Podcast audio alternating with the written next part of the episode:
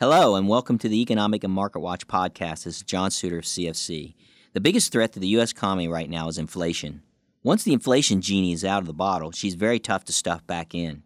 Gas, groceries, and housing expenses normally make up more than 50% of an American household budget, and for those whose budgets get stretched too far, we know what has to happen. Out comes the credit card. There's no doubt inflation is starting to significantly impact family budgets because credit card debt is starting to pile up.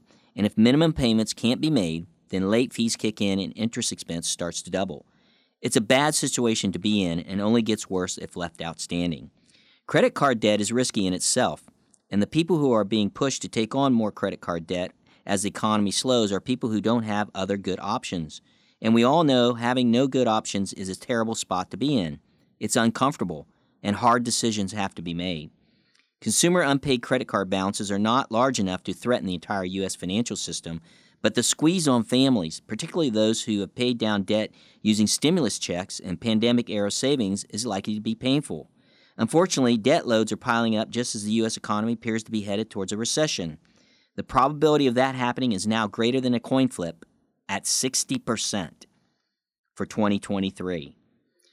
There are mounting concerns that the Fed's aggressive tightening, combined with the global turmoil, could lead to a prolonged economic slowdown. 2022 has, to put it mildly, not been a great year for the global economy, and 2023 could be worse. That could spell big trouble because the worry is what's going to happen two years from now if people aren't able to pay down these rising debt loads.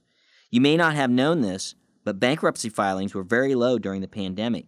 But there is a real concern that could change, which has the potential to be a really serious problem. For example, Americans paid off an unprecedented 83 billion of credit card debt in 2020. Remember that along with the federal stimulus money, which is now dried up, combined with a slowdown in spending on gas, travel, and dining out, meant families suddenly had more cash to devote to long-standing debts. But as the economy has reopened and inflation has surged, Americans are borrowing more for longer. For example, Nearly half of Americans with a credit card have an outstanding debt on those cards with an average balance of $5,270. The best thing that could happen is that the U.S. narrowly escapes a recession and job loss is kept to a minimum. Even if this were likely to happen, saving for a rainy day for many low income Americans will prove challenging. That's it for today. Thank you for listening and be sure to download the Economic and Market Watch dashboard.